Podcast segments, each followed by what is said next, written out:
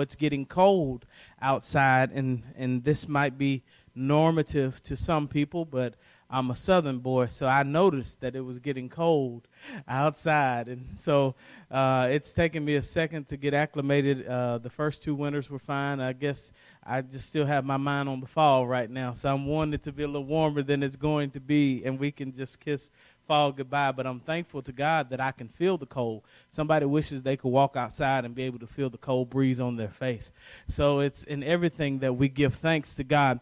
Uh, we're going to start in um, the book of Acts, chapter 10. We're uh, moving right along in the book of Acts, and as we go through this passage, it's pivotal uh, because this is a very important and critical time uh, in the in the birth and the life of the church.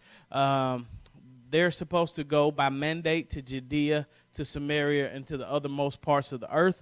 And we see through persecution and the persecution of Stephen that they have left Judea and they are in Samaria and they are doing works there. But God is about to take the gospel to the Gentiles. And as we looked in some previous Bible studies before this Bible study, uh, we learned that it was God's plan the entire time to bring the gospel to the Gentiles and to bring the Gentiles and the Jews together as one.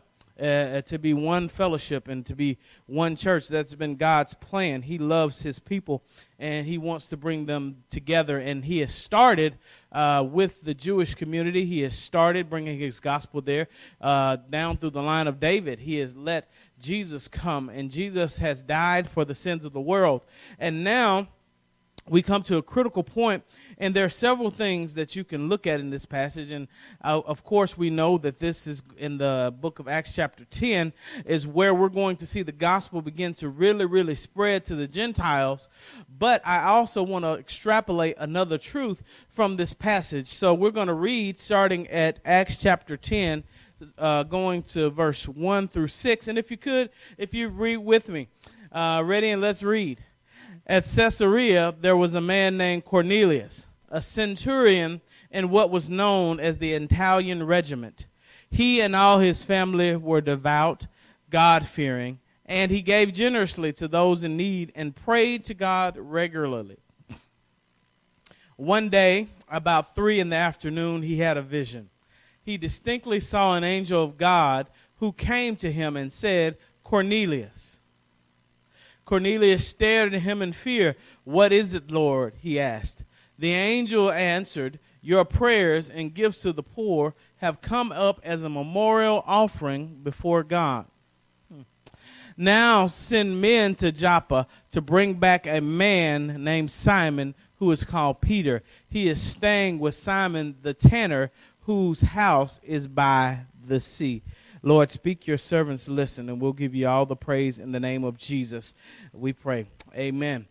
I wanted to start by saying I know a lot of times we, we give a lot of credit, and the church has had a lot of movement through missionaries and things of that nature uh, from the female element. Women have played a critical role in the life and the growth of the church. You see people like Lydia and other people that are helping to spread the gospel, and many times in church, we spend a lot of time focusing on, on the contributions that women made in to be honest, they are great and there are many that women have made to the church. But today, I want to focus on something uh, a little different than that. I want to focus on the contributions of this man because there is something extremely powerful about a man that is devoted to God. We almost always expect women to be devoted to God. Mama will bring her kids to church sometimes, and, and mama will bring the kids to the church, and daddy may not come. But the truth of the matter is, if daddy comes, everybody else tends to come. Statistically, if the male shows up uh, in the household and he's the leader of his household, statistically, the whole family tends to show up. So there's something extremely powerful about a man that is devoted to God. And we see this man named Cornelius who is not a Jew, but he is a devout follower of God and he is living in Rome there's something to be said about Cornelius because Cornelius is a Roman, and Jews don't like Romans because Romans are occupying Judea. And so he, the Bible says that he is well respected, even as a Roman among the Jews, which means that he is some type of man. He is a man that is good in character, a man that is fair, uh, a man that is a godly man. And they give him uh, several different characteristics. The first one I want to pull up about about Cornelius that we need to look at, and, and that's everybody read that with me. He was deeply committed and God honoring and God seeking. The Bible says that he and all his family were devout and God fearing. Not just him, but if you have a man that really loves Jesus, real men love Jesus, did you know that God is calling the man to be the worship leader and the pastor of their homes? And when they do so, that they're able to lead families in, into the presence of God, and that it is important that we uplift and we uh, we train men to st- take the rightful place that God has called them to take, because there's something extremely powerful about a man that's devoted to God. There's something extremely powerful about a man that leads his family in worship. There's something extremely powerful about a man that leads his family in prayer. There's something extremely powerful about a man that leads his family in Bible study. Oftentimes, people will want to come to church to do work, and people feel like the most significant work they can do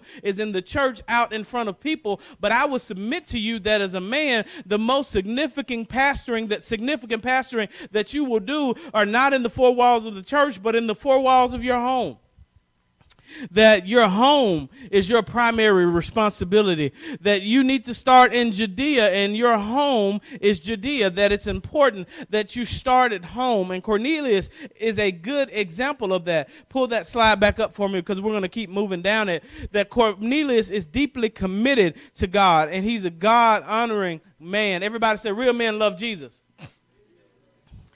Now he's about to accept uh, the Lord Jesus Christ in a second, but he is at this time he is honored to God and he is honoring to God and he is what you would call a proselyte. Although he was raised in a culture that is uh, polytheistic and has many different gods and have pulled from the gods of Greece and other gods, uh, he has decided while he is in Israel to serve the God of Israel. And it's important for us to note that he is doing that because he is a leader and deeply committed. Everybody say committed it's one thing for ladies to be committed to church, and I expect women to be at church, but I get excited when I see men. You know why? Because when a man is committed to something, he's committed to it. And sometimes men don't necessarily commit to things that easy, but when you see men committing to Christ, you know you're on the right track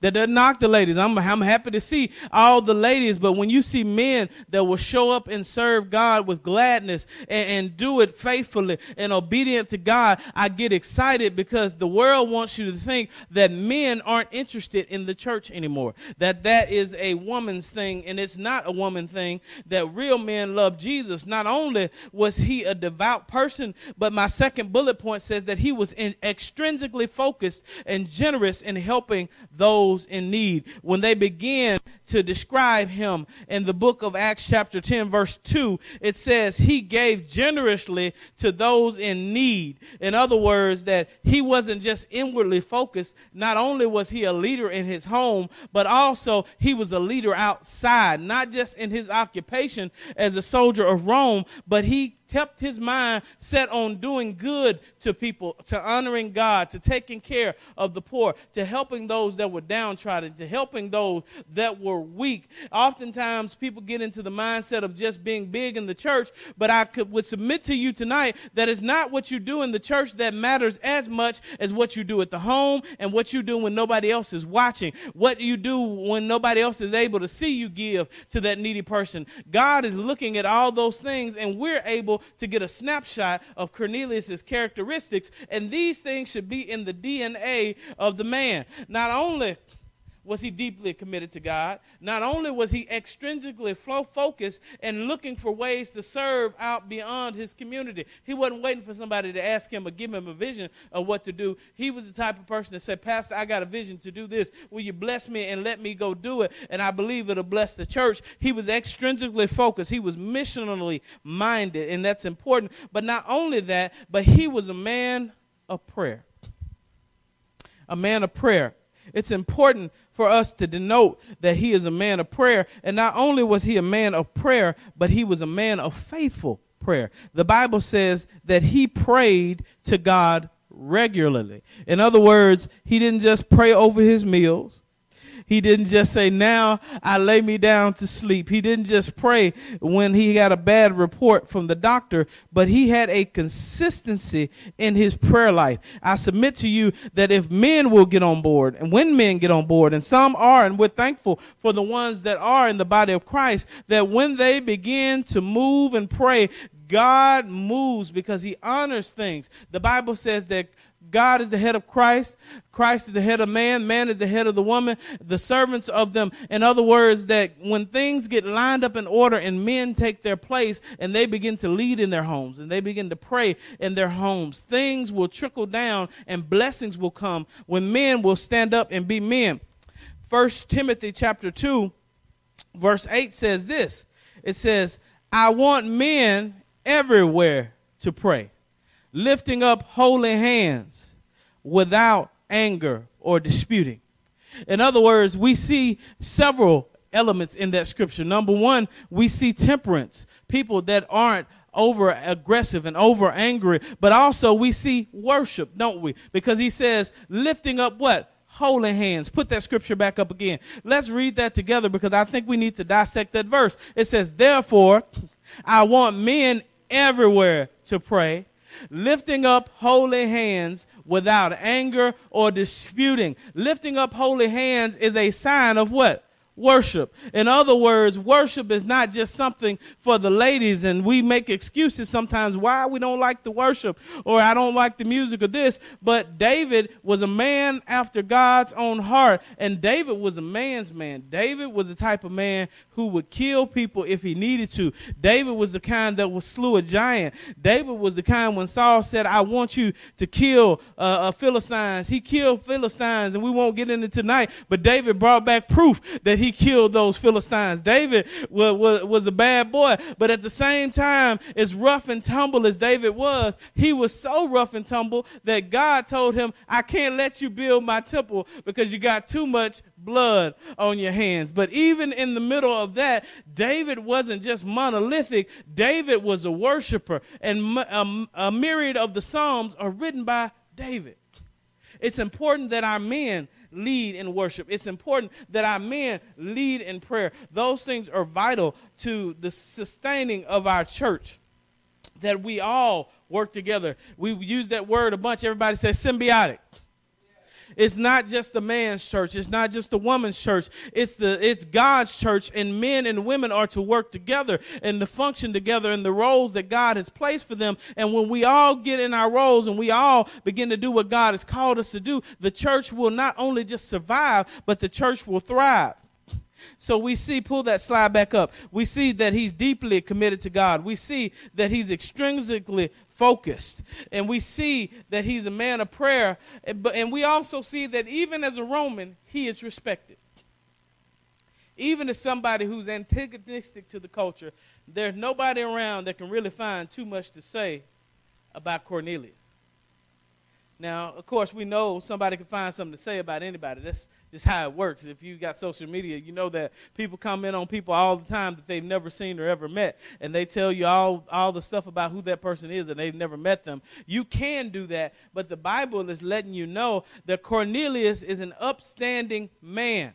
And here's the thing he's concerned about the spiritual lives of his family. And that's important for us to know because you see in Acts chapter 10, verse 4, when he says, Cornelius stared at him in fear and said, What is it, Lord? He asked. And he says this He says, Your prayers and gifts to the poor, let's read that together. Your prayers and gifts to the poor have come up as a memorial offering before God. In other words, sometimes when we give, we might be giving with the thought that nobody else is going to know what we give or how we give or what effort we give. But guess what? There's somebody in the spiritual that's on the receiving end of what we do in the natural. That's why one of the reasons, the main reason is that they lied, but another reason that we saw a few uh, chapters back that Ananias and Sapphira didn't make it because the deposit that they made wasn't just having uh, natural repercussions, but they had spiritual repercussions. They said, "You didn't cheat. You didn't cheat the church clerk." You cheated God.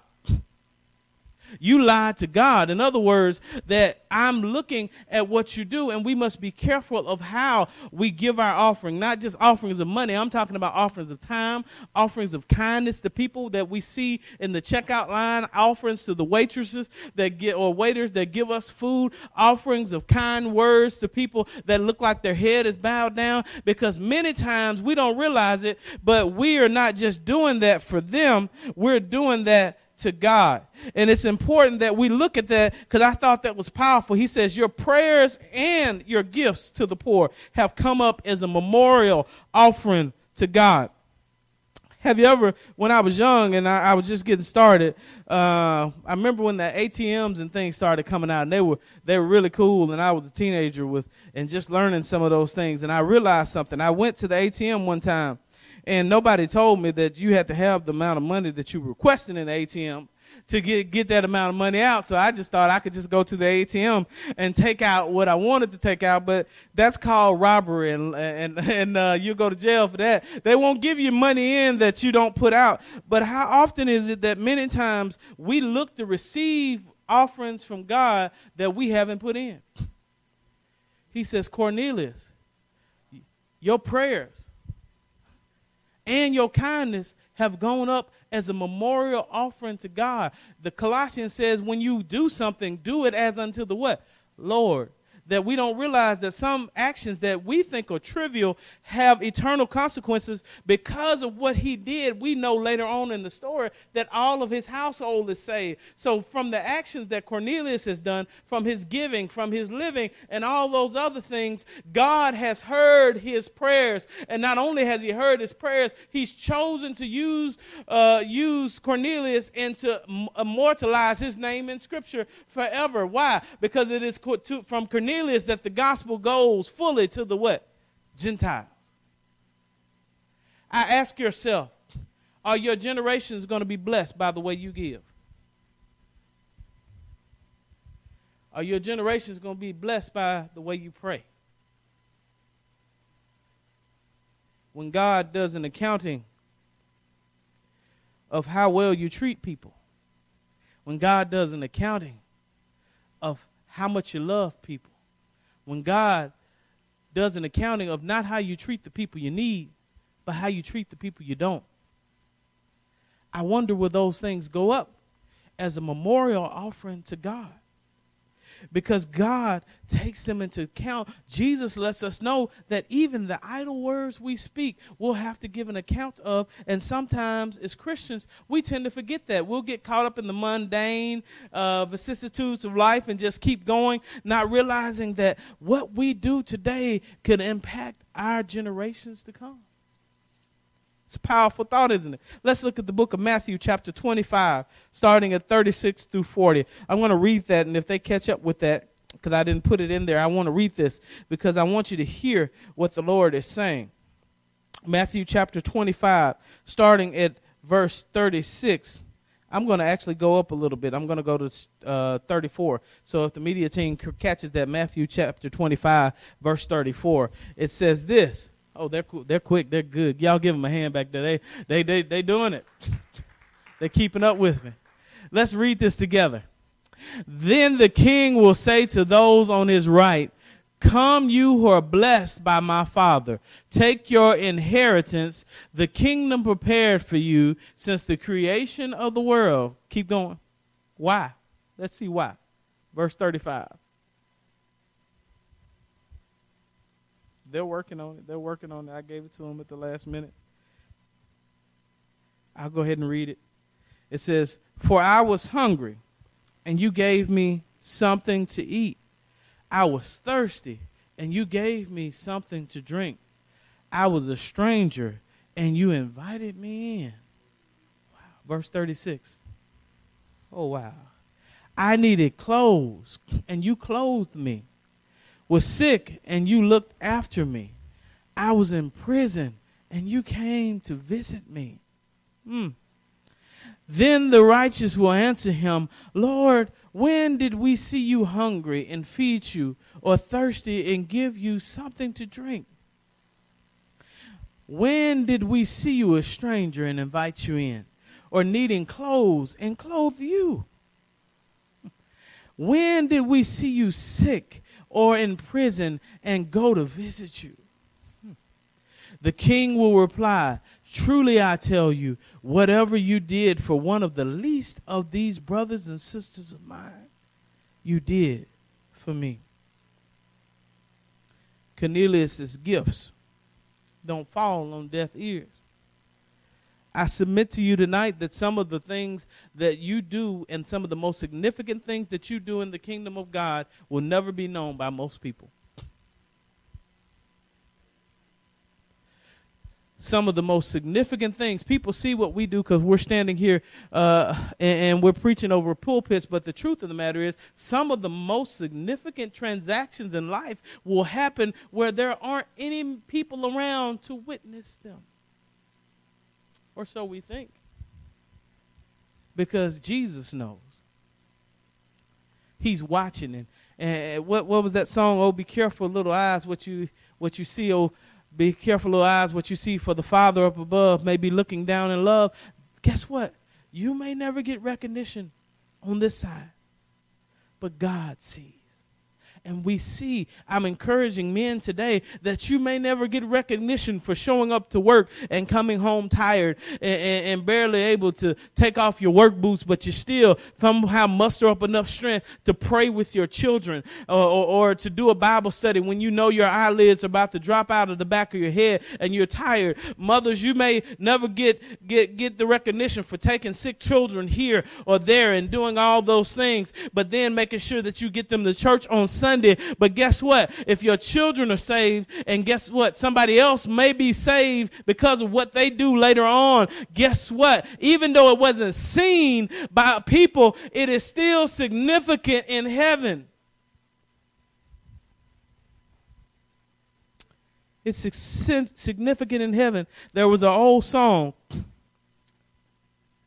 that used to talk about when I was little that Jesus was on his way back. And, and the words of the song said, It may be morning, may be noon. I don't know, children, just how soon. But I'm sending up my timber every day. Now we know God doesn't need our timber for our mansions, but one day we'll sit before a throne. And guess what? God, the Bible says that each man will be judged according to the deeds that he did while in the body, whether good or evil. What are we putting up? What treasures are we storing up? For don't store up treasures on earth where, where moths can come in and thieves break in and steal, but store up for yourselves what? Treasures in heaven where moth does not corrupt and thieves cannot come in and steal. I challenge you today, when you leave out of here today or tomorrow, find somebody to bless that can't bless you back. Find somebody to bless that don't even know where you go to church and they can't come to the church to tell everybody the good work that you did. Find somebody that you may never see again and share the love of Jesus with them. I'm challenging you because although that may seem like an insignificant deposit, God sees it and God smiles on it and he will not forget. He says to Cornelius, your prayers and your gifts to the poor have come up as a memorial offering before God. You can't physically be at the throne yet. But aren't you glad that your gift can make it before you can get there? Your prayers will make it to the throne before you get there. Your service will make it to the throne before you get there. And now, Cornelius, I have a blessing for you. Send men to Joppa and bring back a man named Simon who is called Peter. He is staying there with Simon the tanner, whose house is by the sea. And when the angel spoke to him and gone, Cornelius called two of his servants and devout, a devout soldier Uh, who was one of his attendants, he told them everything that had happened and sent them to Joppa. Now, this is what I find very, very interesting. When you look at verse 9, we've seen this scene, and here it is the day after God has sent somebody to Peter and hadn't told Peter yet. I submit to you that God has an assignment for you that you might not yet be aware of. Let's look at verse 9. What does it say? Chapter 10, verse 9, it says, About noon the following day, as they were on their journey and approaching the city, Peter went up to the roof to pray. He's about to pray. He has no idea that God has these people on the way to his house. But God, when he prays, God lets him know and prepares him for his assignment. Sometimes, instead of trying to prepare ourselves to do the work, we should be preparing ourselves to pray so that God can prepare us that we be ready when the assignment will get to us. Because God forbid that the assignment get to us and we are not ready. For he is sending Gentiles to Peter's house. Might not seem like a big thing to you, but to a Jewish person, they cannot be seen with a Gentile. They cannot be anywhere near a Gentile. They can't uh, bring a Gentile into their house. It is socially and politically unacceptable to be seen with these people. And yet, God doesn't care about what's socially or politically acceptable. He wants His will done and he's sending these people. And I, there was a hint laced in the text. That's why I like the Bible, because God has significantly been slowly tearing down walls and divisions. Because if you look uh, a few chapters back, we read that the gospel went to Samaria. And God, what he did was they already had some prejudices against the Samaritans. And what God is doing is one by one, he's breaking down those prejudices. And so when they get there, he, they're already kind of out of the way because they have seen that the gospel will come to other people. And so they know that the gospel will get to the Samaritans, but that's the Samaritans, but God forbid a Gentile. Samaritans are bad enough, but Lord, Gentiles, but you didn't pay attention to this. I know you didn't, and I didn't bring it up, but it said that Peter was staying, verse 6. If you look at that, I want to look at chapter 10, verse 6. I want us to read that because there's something in there, and if you don't know much about Jewish culture, you'll pass right over it. Chapter chapter 10, verse 6. Go back one verse. I want them to read that with me. God is constantly breaking down barriers. Everybody, let's read that together. It says, He is staying with Simon the tanner, whose house is by the sea. Now, leave that up. Why is that important? Because what does a tanner do? A tanner is what we would call today a taxidermist. Somebody that kills animals or gets dead animals and puts their skin out and their hides out to make clothes and all sorts of things. But there's just one problem that Jews can't touch dead stuff, it's considered unclean. So, Peter Peter is staying with somebody already that he's not supposed to be, quote unquote, staying with. I submit to you that the gospel will take you into places that some of your friends might not want you to be in. The gospel might take you into some places that other people might turn their nose up at you. He is staying with Simon the tanner. He is staying with somebody whose job leaves him every day ceremonially unclean. But Peter is starting to get the picture. God is slowly building on his heart. And as we get down to ver- verse 9, we see that as Peter begins to pray that he falls into a trance and the Lord brings down a sheet out of heaven and it's full of animals, but they're all the animals that Peter is not supposed to touch. And he, Jesus says, Rise, get up, kill, and eat. Now, if God is giving you a vision and He gives you a command, you might think that you might want to do what He said. But that just shows how sometimes our biases can be so psychologically ingrained in us that even when God speaks and tells us to do something, it doesn't fit us culturally. So we'll say that can't be God. That's outside of the norm. No. God only works in Southern Gospel and CCLM. He can't work in rap. No, he won't do that because it's outside our culture, it's outside of the norm. But God is not concerned about our culture. Because there are people of all nations and all cultures that need the gospel, and they don't all listen to the same music, and they don't all dress the same way, and they don't all look the same way, and they don't have the same political leanings and they don't have the same socioeconomic status. But it didn't say that God just died, uh, died for those who, who we would like, but it said that God so loved the world, the whole world. Rise, kill, and eat. And he says, No. I like what he says. He tells God, Surely not. Not just no, But if you look at verse 14, Peter said, Surely not, Lord. I've never eaten anything impure or unclean. Surely not. Lord, I've never done anything like that. That's that's beneath me. We've always done church this way. You mean you want me to close the doors and go down on the street corners and, and, and peruse with the people who are dirty and, and smelly? And not even worry about coming to church on Sunday, but that but we just go out and pray for people on the street corner that that, that got tracks in their arms and are dressed like ladies and men of the night. That's that's that surely not, Lord. You wouldn't want me to be with those people. That goes against everything we've been taught. We go inside the four walls of a building where everybody dresses up and looks nice. And they come here and we all look good together, sing the songs everybody knows, feels good about it. And then we go home feeling like we've done something. And we've been doing that for years. Surely not, Lord. Surely not. You wouldn't be telling me to fraternize with people who do things that I never do. You see it in the text? And the voice of the Lord said a second time, I want us to read this. Verse 15. Let's read that. The voice spoke to him a second time Do not call anything impure that God has made clean. I don't know, Brother Bob, but do you know anything that's so dirty God can't clean it up? Brother Denny, do you know anybody that's so messed up that God can't save them?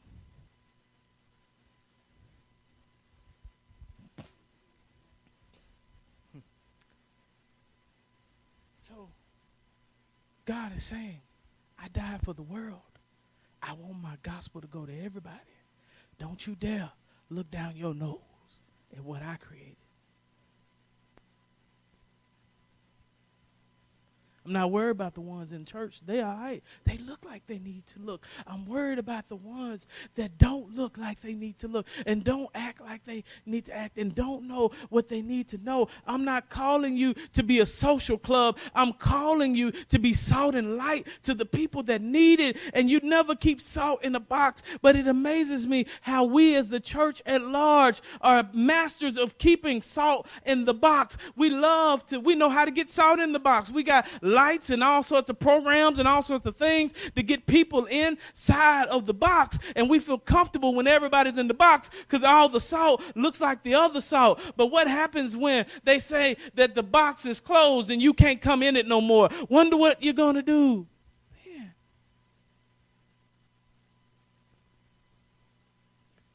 Maybe God wants the box closed sometimes. Because if he closes the box, maybe the salt will get outside. Maybe the salt would follow his commands because he says, Go out into the hills and the highways and the hedges and compel what? Man to come. He never said put on nice, pretty programs and, and, and hope somebody comes in and, and you showcase your church and show them how nice your church is. And hopefully they're so impressed they stay. He said, no, go out and compel men to come. He talks about a feast and a banquet where a man says, go out and, and invite everybody to come. And everybody shunned the, the, the owner of the banquet. And they said they shunned you. And he says, I tell you what you do. Don't worry about them. Just go out into the hills and the highways and to the hedges, and you get whoever will come. I don't care if your dress is too tight. I don't care if you were on drugs the other day. I don't care if you if you were this or that. I just want men that will love Jesus. I just want women that will love Jesus. And if you love people where they are, you can love them out of what they're in.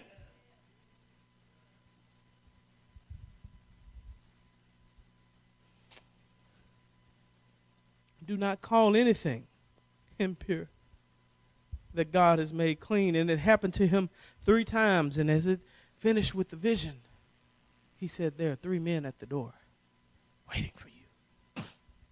I submit to you as well that if you have a life of prayer, you can be prepared for what God is going to send your way. God is constantly speaking. The question is, are we postured to hear? What's the posture? On your knees? If you can't get on your knees, you bow in your heart. Prayer you pray, prayer is not a one way dialogue. Prayer is not a soliloquy where you stand out like you're on Hamlet or Macbeth and you start to say to be or, or not to be. That is the question. And you just begin to give God a, a long soliloquy of request and begin to talk to God uh, real dignified. But no, prayer is a conversation. Things go up and things come down. That I pray to God, but I wait for Him to respond because I'm waiting for Him to give me guidance on what I should do. Don't go anywhere, guys, until the power comes. Don't go anywhere until you heard from me. That's why prayer in the church is more important an element than anything because God has a purpose for every person and every church, but we cannot live out our purpose if we are not listening and in tune to what God is saying. The Bible says, He that has an ear, a spiritual ear, let him hear what the Spirit is saying to the church. If the Spirit is not speaking to the church, it's not because the Spirit is not speaking, it is because the church is not listening.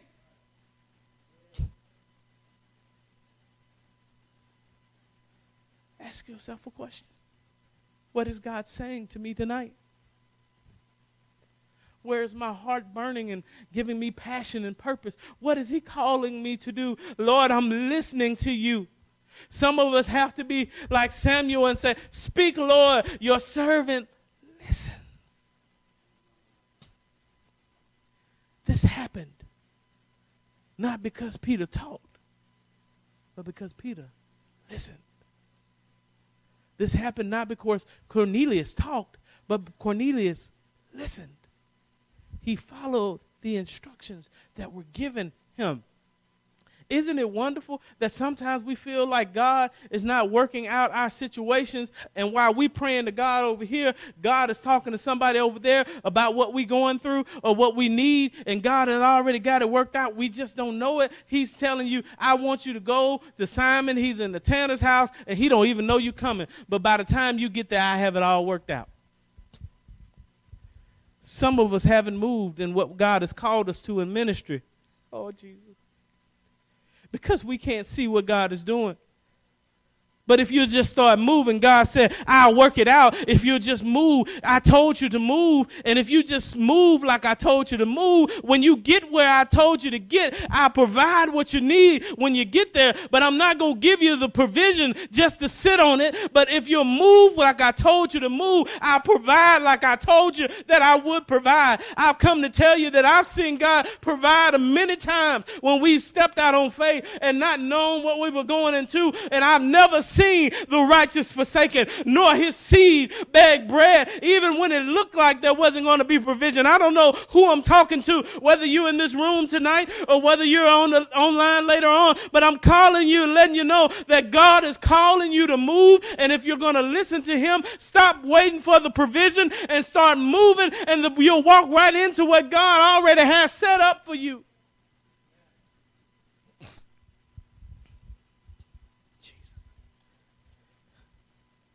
When he gets there, the Bible says Cornelius was expecting them. And he called together his relatives and his close friends.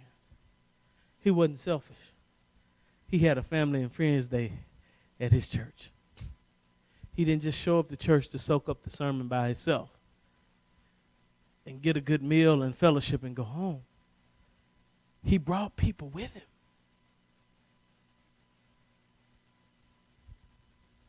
He was a lender. Very rarely do I see Linda show up to church by herself. I believe she has the gift of evangelism. She might be a little bit more so than the rest of us, but at the same time, ask yourself a question. When's the last time you brought somebody to church with you? When was the last time you brought your friends and you brought your family? Because you didn't just want to soak it all up for yourself but you wanted them to get some too. That's the type of person Cornelius is. And as Peter begins to pre- preach the gospel, Peter says something that is very transparent. He says in verse 28, and I'm almost done, you are well aware hmm. Let's read that together. Let's read.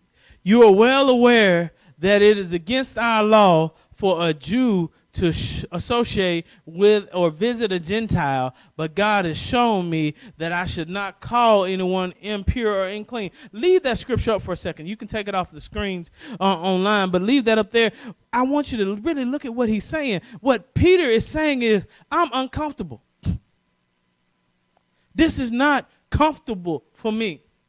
This is not how church is usually done. This is not how we usually do it. These are not the songs we usually sing. This is not the usual venue. I, I, do you remember when we were doing parking lot service and the church was growing some just from doing parking lot service because it was something different? And I'll never forget that Victor walked over to me and told me something. I wasn't even looking. I was preaching, and for some reason I, I had a part in my sermon that had to do about running the race, and I was supposed to put it at the beginning of my sermon and I, I, forgot about it. And all of a sudden it came up to me and I saw a gentleman that came by and I didn't even notice. And, and Victor said, the guy said, I was walking by and all of a sudden he didn't see me, but he started talking about running the race and I was running. So I stopped and I decided that I listened to what he had to say. If you just do some things out of the norm, he is saying this is not normal for me. This is not usual for me. It's against our law, even for me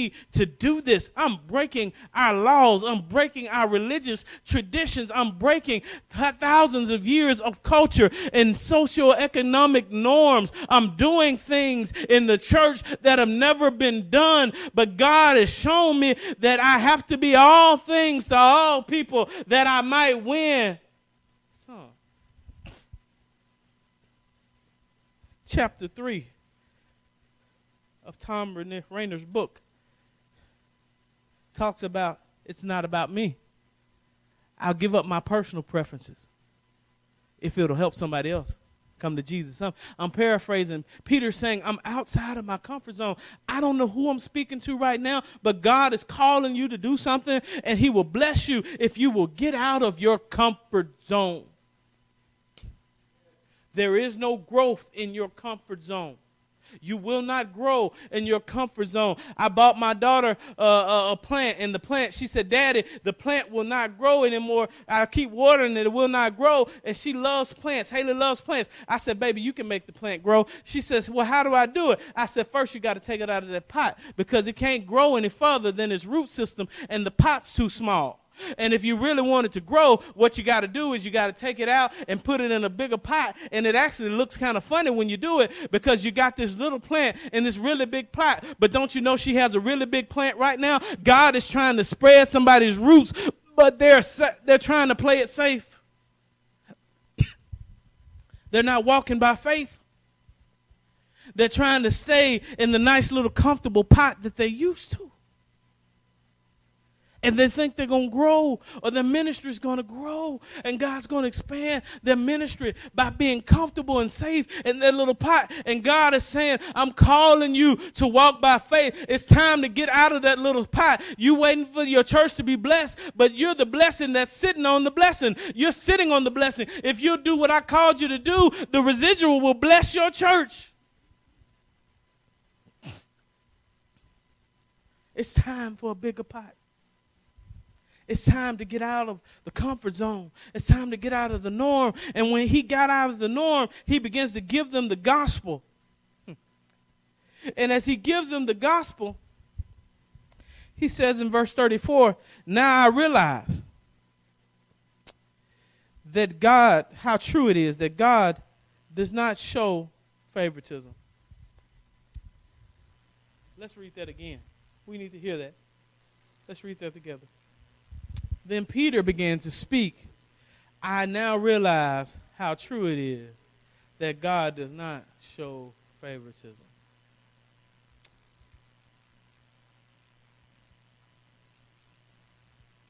God doesn't care which way you pull on the ballot box. He doesn't show favorites. He likes the independent just like he does the Democrat and the Republican. He loves them all. He died for them all. You don't get special favor for him for how you vote.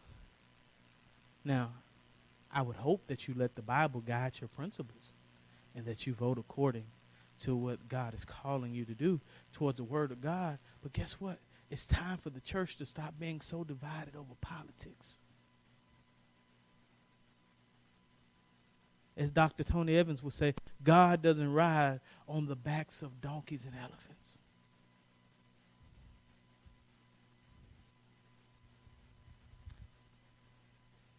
God doesn't show favoritism. He doesn't show favoritism just because you got more money than the other person. He doesn't show favoritism because you've been in the church longer.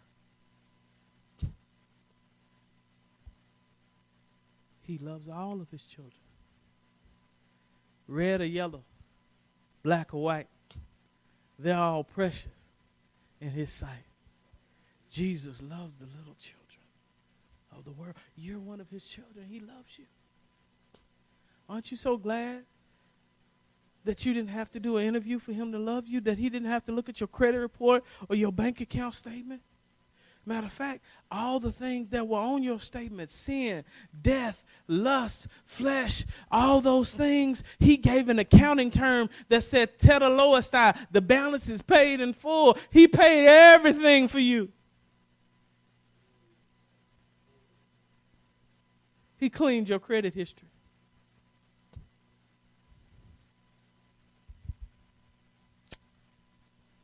Verse 35. But accepts from every nation the one who fears him and does what is right.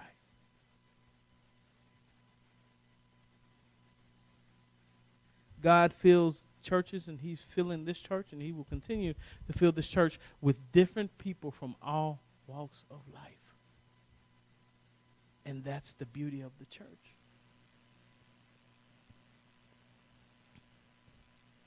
it's good and it's okay to have people that you have something in common with. We all want something in common, and we all like it when we have friends that we can we can make sure that we click with and we like some of the same things and we can converse and we, we, we have good conversations and fellowship is good but we also have to be mindful that we can't put ourselves in an echo chamber and only surround ourselves with people like us that we have to get out of our comfort zone in order to minister to people. Paul says, I have become all things to all people that I might win some.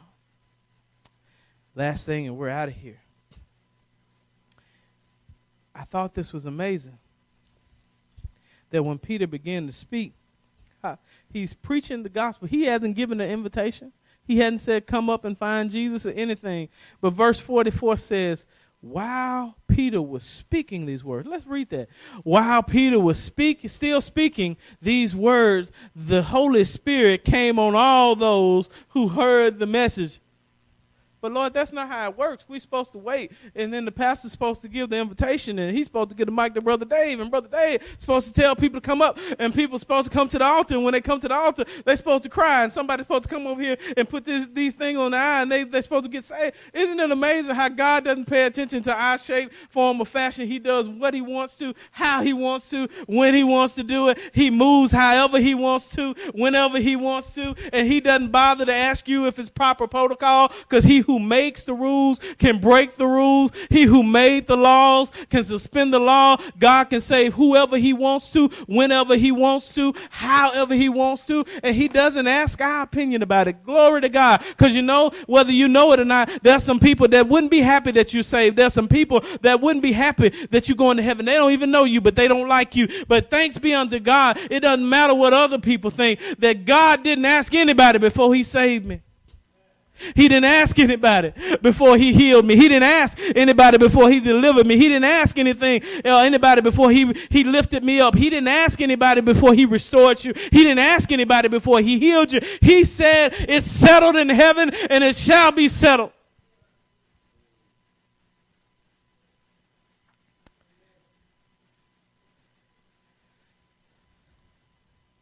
God is doing some things and He's trying to increase your faith. Don't be scared for what He's trying to do in your life. Be prayerful and listen so you'll hear Him correctly and you'll move when He says to move. And you'll do what He asks you to do. Don't forget your challenge. Find somebody tomorrow to bless that can't pay you back. and don't tell anybody. I know you want to call your friend and say, hey, I did it. I did something good for somebody. But don't don't tell them. I know they'll be excited about it. Robin and I did something the other day, and, and that person was trying to tell it, and I was like, Shh, don't, don't, no, no, no, no, no. I don't. I, I want God to see this one. Why? Because the Father who sees in secret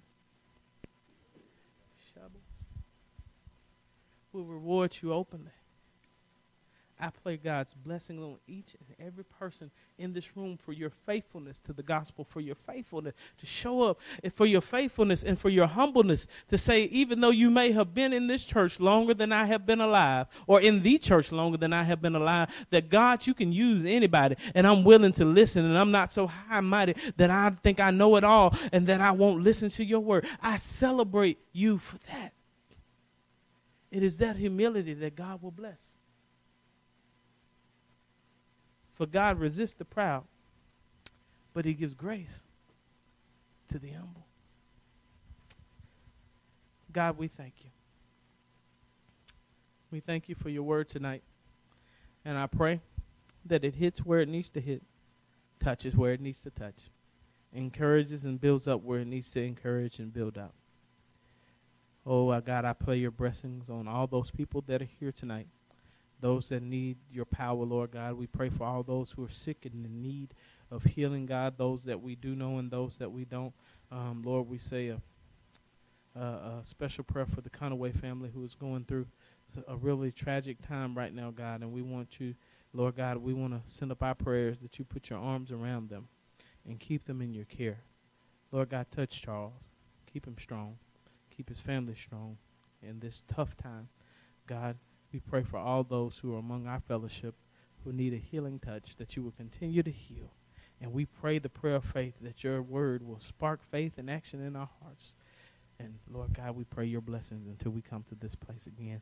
In the name of Jesus, I declare that your people are blessed in the city, in the field, when you come and when you go, and that all the soul, where your sole of your feet shall trod, according to the will of our Lord and Savior Jesus Christ, shall be blessed in Jesus' name. Amen. Somebody give God a hand clap tonight.